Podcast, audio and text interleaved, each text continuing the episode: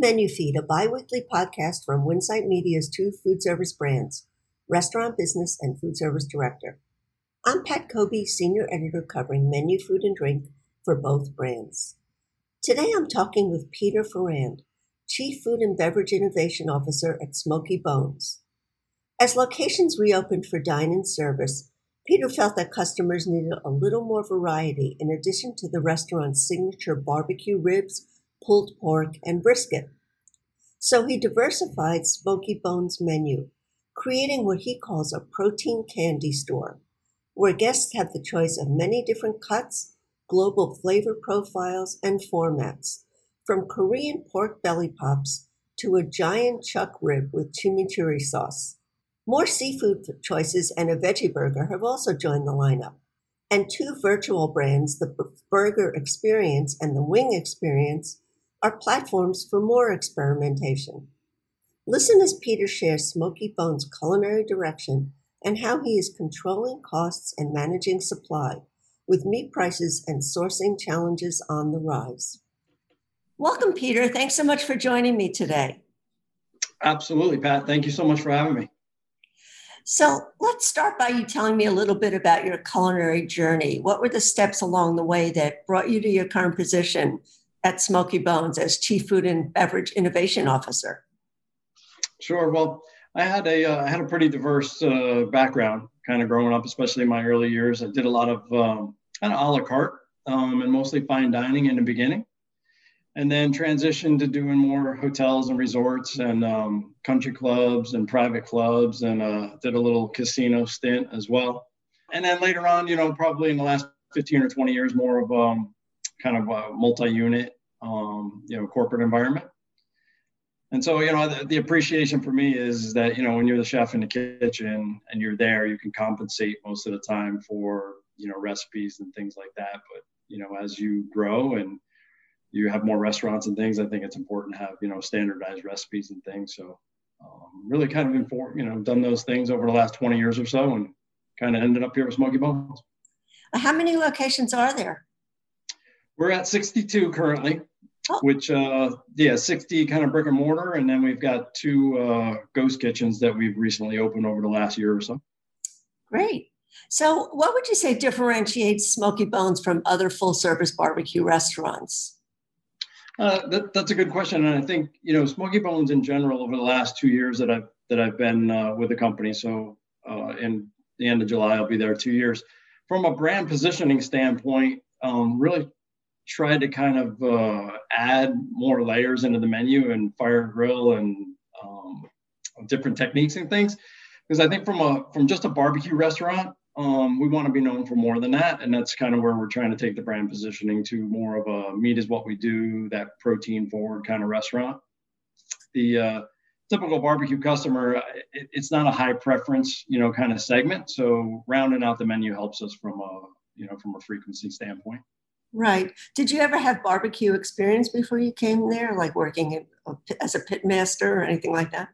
Yeah, so you know it's interesting. My uh, I did uh, a stint in, in Mississippi and, and Tennessee, and then in Texas. And uh, my actually my old neighbor in Mississippi um, was a Memphis May Memphis in May competitor. Oh, cool. So I did some yeah I did some competitions with him. I did Memphis in May with him, and some things down in Tunica where the casino was, and South Southaven and things. And then obviously you know Texas was uh, was a huge barbecue uh, barbecue spot, but we actually had a barbecue restaurant in the in the casino in Mississippi. Oh, cool. Well, coming out of the pandemic, you felt that customers needed more variety on the menu, and you created what you called a protein candy store. I just love that name. But what does it actually mean, and how is it reflected on the menu? Yeah, so I, I, think your your question about you know from a typical barbecue restaurant versus you know kind of directionally where where we've been headed you know in the last you know year um, is kind of layering in you know, what you traditionally think about barbecue, right? So ribs, pulled pork, brisket, barbecue chicken. Um, and then trying to round that out, you know, we've so we've added in, you know, what I would consider protein forward, you know, appetizer, salad, etc. So, you know, protein as, you know, pork belly, um, pork chop, you know, a big beef rib, things like that. And then also adding in, um, you know, more uh, poultry, you know, chicken sandwiches have gotten hot the mm. wing side of it, and then also seafood. So we introduced shrimp probably back in September of 19, and then that did well. So then we layered in some mahi and things. So I think sometimes when you say to people, you know, hey, you're a meat forward restaurant or protein forward, they always kind of think steak and beef, but you know, just kind of rounded it out to the other protein categories. You also introduced some new cuts of meat, which you already mentioned a few of. Some of them are really large. So, how is that, you know, I guess working with your customers and with the meat prices, which are so high right now? Yeah, and actually, you know, and I, I think everybody's kind of going through these commodity pressures right now and supply pressures and things. You know, we fortunately um, took a position, you know, I would say before, you know, a lot of this volume and things came back in. So we kind of did a, you know, did some buys earlier on. Um, and then have kind of introduced them, you know, when it kind of makes sense. So we kind of purchased in a valley when the prices were a little bit lower. Um, I certainly don't think like the big beef rib and some things that we would be able to do it right now, just from a cost uh, standpoint as well as supply. Um, so I think you know, kind of trying to get out in front of it um, and and doing it when it makes sense from a timing standpoint. So going forward, are you trying to do some more cost-effective cuts? Yeah, absolutely. And again, I think you know, being that you know that protein candy store that we talked about, and diversifying and, and adding it in, it's it's it somewhat sounds counterintuitive to add more proteins in, but I think it takes a little bit of pressure off of certain areas of the, of the menu. Um, so we've actually we've got a few things coming up. Um, you know, we had mentioned that that pork porterhouse, and then also looking in the fall, um, we're actually going to do a pork shank. Hmm. Um, so a slow kind of sous vide uh, type preparation and things, just something you know I think super seasonal. Um, also, you know, it's a little bit it's a little bit bigger than than most items, but you know the cost of it is is pretty effective. Mm-hmm. Which which cuts are the most expensive, or which types of red meat? I guess pork, uh, pork and beef both high now, or is one yeah so it's it's it's interesting you know right now you know on the beef side of it um it, it's just almost everything pat right now is just it's crazy. Usually you'll see um certain spikes and certain cuts and you know retail you know grocery store pretty much drives you know that whole market. But right now you know demand in retail is, is still high. Food service is coming back. You know that in-house dining customer is coming back. So you know really there's not a lot of great deals on anything out there, even the seafood and fish piece. Um, it's just there's so much pressure everywhere, you know. Uh, beef tenderloin, I've seen, you know, 19, 20, 21 dollars for whole tenderloins, where traditionally right now those would be, you know, eight, nine, ten dollars. So it's it's it's almost doubled. Wow. You know. Have you had to raise menu prices because of that, or are you trying to just absorb the costs? We've, you know, we've, that's a that's a great question. So we've taken a little bit of price. We just had a, a menu um, changeover in the beginning of June, so about three weeks ago. We did take um, some price on things that uh, you know we were probably lagging on, and you know that we had chose to kind of ride it out. There were other things that we just, you know, we just had to take a little bit of price on. You know, obviously everybody's been talking about chicken wings lately. Um, fortunately, we had a good purchasing person that you know got us into a good contract, but they're tight, supplies tight out there. So we took a little bit of price on that. Um, and just really just trying to spread it out. Some things I, I, I think, you know, we can try and absorb, um, but, but other things we're going to for sure have to pass on to the guest. Tell me a little bit about the global flavors that you're experimenting with. I know that we, um, you know, when we interviewed you for a story, you mentioned several different global flavors like Korean and other Asian sure. flavors. So let's hear a little bit more about that. Sure. I, I, you know, I, it kind of goes back to my original conversation with James O'Reilly, our, our CEO, when he was, you know, when we were kind of talking about, you know, joining the executive team. You know, I grew up in the Northeast um, and kind of upstate New York. And, you know, when you said, you know, when I was growing up, barbecue to me was, you know, throw some hot dogs and hamburgers on a grill or chicken or, or steak. It for sure wasn't low and slow, you know, barbecue and, you know, whole hog or pork shoulder or brisket um, and, I, and I think when you ask people, you know, right now, you know, what's barbecue mean to you? Every single culture, ethnic, you know, around the around the globe, if you're cooking over wood or charcoal or live fire, I think you know barbecue means different things to, to different people. So um, we kind of did a little temperature check, you know, at Smokey Bones, thinking that this global, you know, world barbecue um, kind of concept would work. Um, with a pork belly pop that we did with a little Korean barbecue sauce, um, and it did well. And then so we we decided to um, utilize some of these sauces that we had brought in for our virtual concept. And so we did a Korean barbecue, we did a teriyaki, um, we did a Chinese like a char siu, and then we did a Jamaican jerk, as well as a spicy mango tandoori. And we applied those to our to our St. Louis ribs, and feedback was was fantastic on it. I think, you know, going back to your question about you know traditional barbecue, um, we've still got the Memphis dry rub, and we've got the sweet and tangy glaze, and that Kansas City style. But adding in those, you know, kind of globally influenced flavors, for sure gave the guest variety. Um, it's helped with frequency. Transactions are up, so um, all so far so good. You know, with, with from a from a brand positioning standpoint. Sounds like a win-win for sure. Yeah, absolutely. And, and you know what, too? We've got a lot of long term, you know, GMs and kitchen managers and, and staff at Smokey Bones. And I think seeing these flavors and them seeing them, it, it, the excitement and the conversation is, is out there and, and it's great. You know, we're joking around, usually, uh, you know, pipeline innovation and ops usually don't kind of see eye to eye, but the operators are, are complimenting the food um, and they're excited about it. And when they're excited about it and they get behind it, it it's it's huge for the guest, and um, it's kind of like auto, you know, advertising. Did it take a lot of training at each location to get the flavor profiles right? We actually, you know, we had done um, we had done some flavor work. You know, I had uh, been involved in that virtual concept that we started uh, with 50 flavors of wings. So we basically had these base sauces um, already in the store that we were making for the wings, um, and then really just did a neutral dry rub on the ribs, smoked them, and then just applying that sauce, um, basically a la minute and a, and a, finishing sauce. The flavors are so bright and intense that it, it the pork just really kind of soaks it up. It was really uh, kind of easy from an execution standpoint. Well, you talked a little bit about um, some of the options you have, like food and chicken, for people who don't want to eat red meat. But are there other um, options as well? Are you working on any plant-based ideas?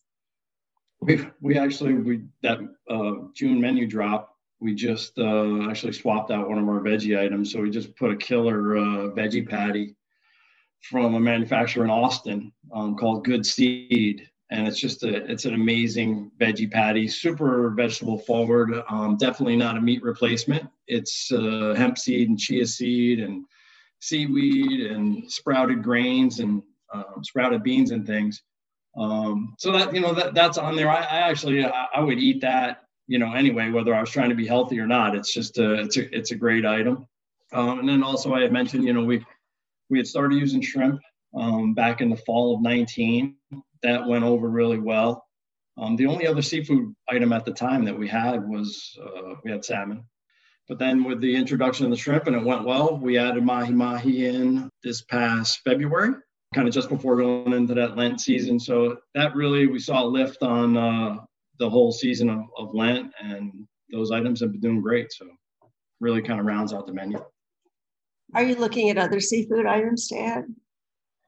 Yeah, we, we are. You know, it's I've got you know obviously some relationships and some other concepts that I've worked with, and and some things you know kind of are a natural fit. You know, some of the more steaky kind of meaty fish. You know, whether that's you know swordfish or um, you know maybe some of the shark items or things.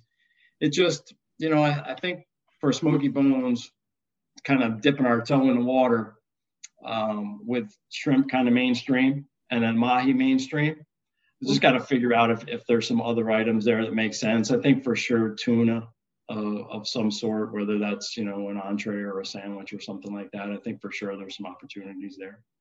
When you introduce these new things, uh, new proteins, do you do it on the appetizer menu sometimes? I know that people are more apt to try something when it's a smaller portion or an appetizer.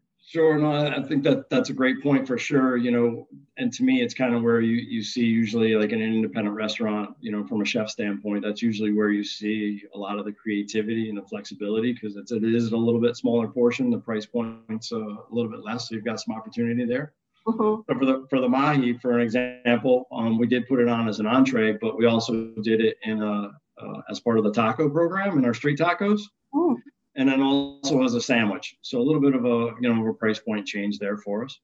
Um, and then also we're fortunate, you know, we're on this kind of uh, we got back to doing innovation and dropping LTOs and, and menu inserts. So that's another area where you know at least we can kind of uh, kind of change it up a little bit and let the let the customer kind of decide if it's if it's something they're interested and hopefully it makes it to the to the handheld menu. Right. So you talked a little bit about the Wing uh, virtual brand that you created, um, but you also have the burger experience that was launched before the pandemic, but you revamped it this year. Can we talk a little bit about that? Sure, absolutely.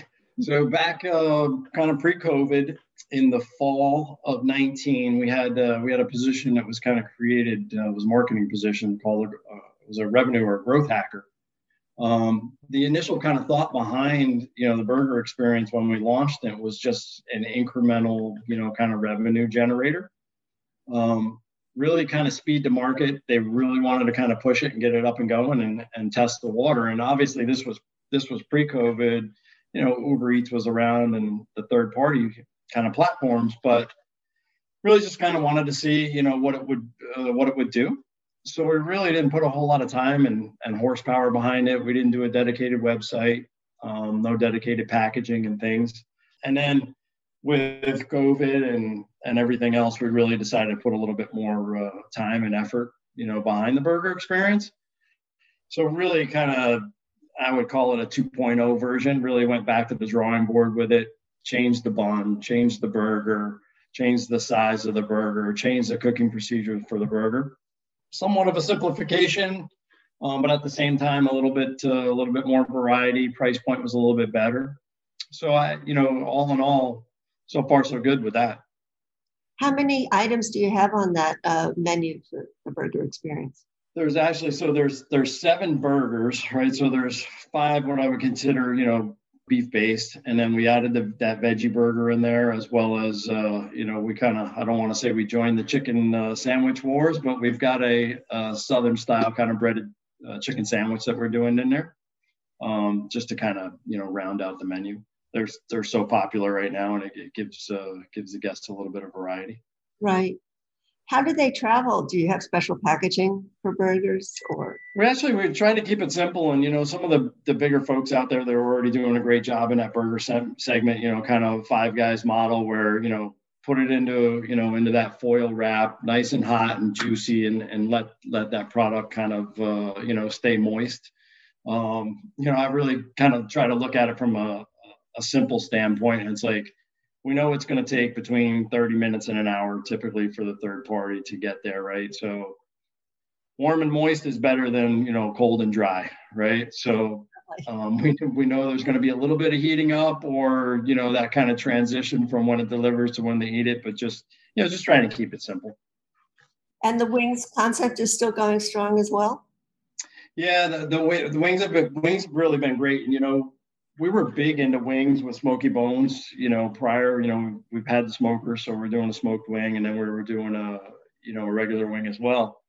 But the proliferation and the popularity of, of wings and they they hold well they travel well um, and then you know kind of industry leading 50 flavors there's nobody out there kind of doing what we're doing. And we were really able to do that because of the pantry that we had from from smokey bones and the SKUs and the sauces that we had um, but yeah, it's been great. I think the only, you know, the only challenge, well, the only challenge that we've had, everybody's got capacity issues right now with with uh, with wings. Mm. You know, so I think we're limited by how much that can grow until you know industry and manufacturers can kind of catch up. We had originally, I think we had forecasted to be up I don't know, maybe 30 or 35% from usage from, you know, 19, and we've already exceeded that. So we're, we're scrambling to try to find product. Right. Are they, do they all operate out of existing locations of Smokey Bones? Yeah, so out of the out of the 60 Smokey Bones that we have, um, we're operating those two virtual brands within that same, you know, within that same footprint. So we've got Smokey Bones going live, and then Burger Experience as well as the Wing Experience is operating out of there. Oh, great. Yeah, and then the, the ghost the ghost kitchens, um, a um, little bit more of a limited menu on the Smokey Bone side, and then they're doing the full wing experience and full burger experience, but a little bit less items on the smokey bone side. So two of the locations are just ghost kitchens. Yeah, we we did one in uh, Chicago with the Kitchen United folks, mm-hmm. and the other one most recently we opened uh, this past May in Columbus, Ohio, with uh, with Cloud Kitchen. Oh, okay. Let's talk a little bit about beverages because beverage is part of your title. So, what's happening on the drink side of the menu, and what are some of the innovations that are happening there? Yeah, and, actually, this is one of those kind of you know a pull back, push forward kind of thing. You know, with with uh, with COVID, you know, obviously the beverage, the on premise, you know, portion of the beverage program really suffered. But we had already started pulling back. I would say, you know, kind of the fall of 19 when I first started, just starting to reduce SKUs and trying to um, just kind of make that a little bit more of an efficient program anyway. Mm-hmm. The Smokey Bones menu had really, the beverage side of it really had gotten large. I think we probably had 35 to 40, you know, signature cocktails. Wow. Which, yeah, and, and you, you're looking at a casual segment, you're probably on average, you know, 15 or so is probably the number. Mm-hmm. And then, you know, there was there was muddling and there was, you know, multiple ingredients and builds and things. And I think from a complexity standpoint, we've made it uh, challenging on the on the operators and the bartenders to actually make a you know make a drink. So really kind of pulled back um, on that, reduced uh, the mixed drink portion of it, as well as started to pull back on tap handles and draft beer and and you know wine by the glass. Just trying to offer you know fresher product, make it a little bit simpler for the guests to um, you know to order and just you know and really kind of simplify. Mm-hmm. Um, and then you know, and then going forward right now, um, kind of partnered up uh, with Patrick Henry, um, who's a beverage marketing agency out of uh, out of Houston, does a fantastic job. So we're using them um, for their services and really directionally just kind of want to again, you know, simplify going forward. Mm-hmm. Um, but you know, just something as, as easy as you know, lemon and lime juice, you know, that we're using in margaritas and lemonades and things like that, just to really want to start squeezing that fresh with just a simple press. Um, I, I think just it makes such a huge difference and a freshness and a brightness. And we're really trying to do that across the food side of the menu. So matching it, you know, on the beverage side just makes sense, you know. We we I was gonna say we, we, we typically get some pushback on the operator side and the bartenders when they're like, oh, we gotta we gotta squeeze fresh juice now, but they see that it really only takes you know 15 20 minutes depending on volume to to do enough juice for the day or a day and a half, and then when they actually try the product, they're they're just kind of you know kind of blown away. Yeah, it does make a big difference. For for sure. But as far as um, do you, are you looking into batching any cocktails or doing cocktails on tap or anything like that?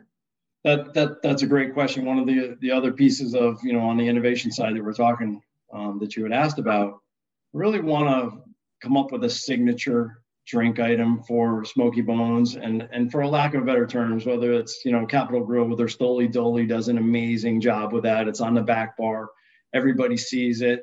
Um, you know, some of the other competitors that are doing margaritas, it's almost like every single table has one of those signature drinks on it.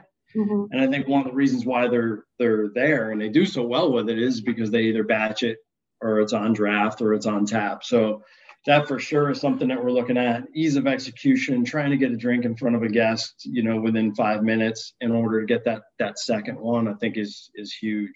So mm-hmm. for sure, I think batching and something on on draft or, or something that's on the back bar that can just come out of a you know out of a tap or something would be super helpful. Right. Are you still doing cocktails to go in any of the locations? Or I know a lot of states are cutting back on that now. Yeah, we, we are. We're wherever we can do it and wherever the municipality will allow us to do it, um, for sure. Whether it's a ready to drink cocktail or you know we're, we're mixing up you know, a, a, batch, let's say a margarita and keeping it, you know, separate. And then when you get it to the uh, location, they'll, they'll add ice to it or something like that. But wherever we can do it, for sure, we're trying to do it. Um, some of the states I think are going to allow it going forward. Mm-hmm. Um, and then other states have already, you know, they're getting ready to pull back. You know, I think, you know, the biggest challenge to me on the beverage side, um, and the consumer typically, whether you know they would bring a bottle of wine into the restaurant or you know the corkage fee and things like that, you typically save the most when you're the consumer, right? By mm-hmm. having you know uh, liquor or alcohol, wine, beer, you know, at home. So I, I think that's going to be a continuing challenge for you know kind of that off premise and the to go piece um, to get the consumer to buy that because it's just really just it's so much easier to swing by and grab a six pack or a bottle of wine or something from a from a store um, rather than to pay exorbitant amount, you know, on the, right. on the food service side. But there are a lot of people who don't know how to make cocktails, so that could be a good a good. No, for for sure, and and you know, there's you know we've been messing around with you know that CPU and their you know the kind of retail packaging and things, and I think if you could do something that you could secure in a bottle and then just say, hey, pour it over ice when you get it home. Right. Um, for for sure. And there's there's so many of those ready to drink cocktails that are coming out. It's just you know from a price standpoint, it, they're it's it's tough to make the economics work. You know, so mixing it in house and as long as you can package it, I, I think that's that for sure is an avenue to go. Mm-hmm. Well, let's talk about what's next without giving away any secrets. Can you talk about what might be coming up on the menu or what you just released in, on your June menu? Yeah, well, absolutely. That's. I'm glad you asked. We've got a got a LTO drop uh, at the end of August, so August 31st. Um, we're doing another menu insert drop, um, and to kind of build on the kind of meat is what we do and being very protein forward. Super excited. We um, secured um, some 16 ounce bone in USDA prime strips.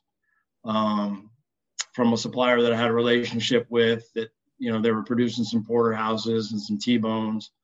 Um, so I would call it, you know, quote unquote byproduct, but uh, fantastic item. I don't think there's anybody in our segment, in that casual segment, that has done or will do, um, you know, a whole muscle middle meat in in a USDA prime. Um, you know, we're a little bit smaller than than some of the big boys out there, at you know at 60 units and things. So we don't need a ton of product but super excited to be able to feature a usda prime item in a casual restaurant at a price point Like, to me it's going to be a huge value for the guest. You know typically you know prime steakhouses right now there's probably nothing on their menu less than $60 mm. um, and we're going to feature this steak right around you know probably 39 or 40 we'll, we'll keep it under $40 right so super excited about that. And how about um, after, you know, in the fall, are, are there more cuts that you're looking into then or more global flavors or anything like that? Yep. So, you know, I had mentioned that that pork shank, um, and again, trying to, you know, kind of round out the program. Um, we'll bring back the big beef rib again. So we kind of hit pause on that um, from June until about, you know, October. We'll bring that big short plate uh, beef uh, rib back.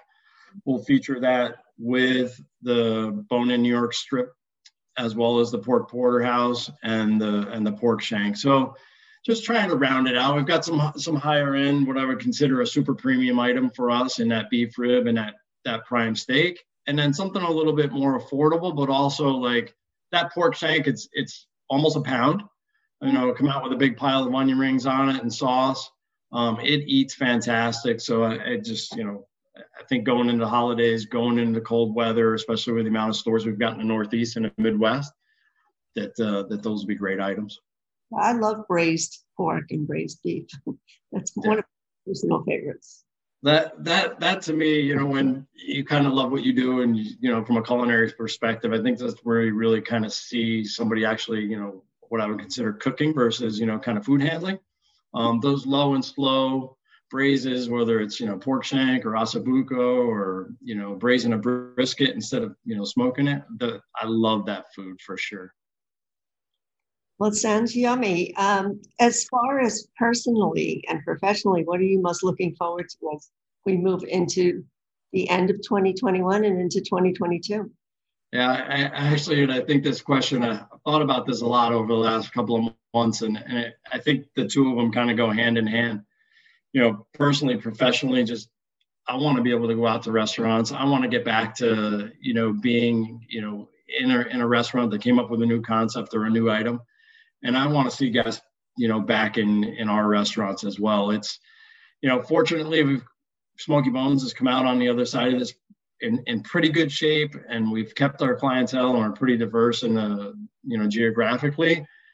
But I'm so looking forward to getting people back in the restaurants and seeing food, you know, how it was meant and intended to be. You know, it's um, the third party and the delivering it to go has been a necessity, especially in certain areas. But from a culinary standpoint, it, it's tough sometimes to keep seeing food go in a box. And I, I don't think that that's how we were meant to eat. So it'd be nice for sure to get back, get people back in the restaurant. Thanks so much for sharing all these insights and ideas, Peter. Please join us for another episode of Menu Feed as we explore more food and drink trends. The podcasts are now available to download on Spotify and Apple.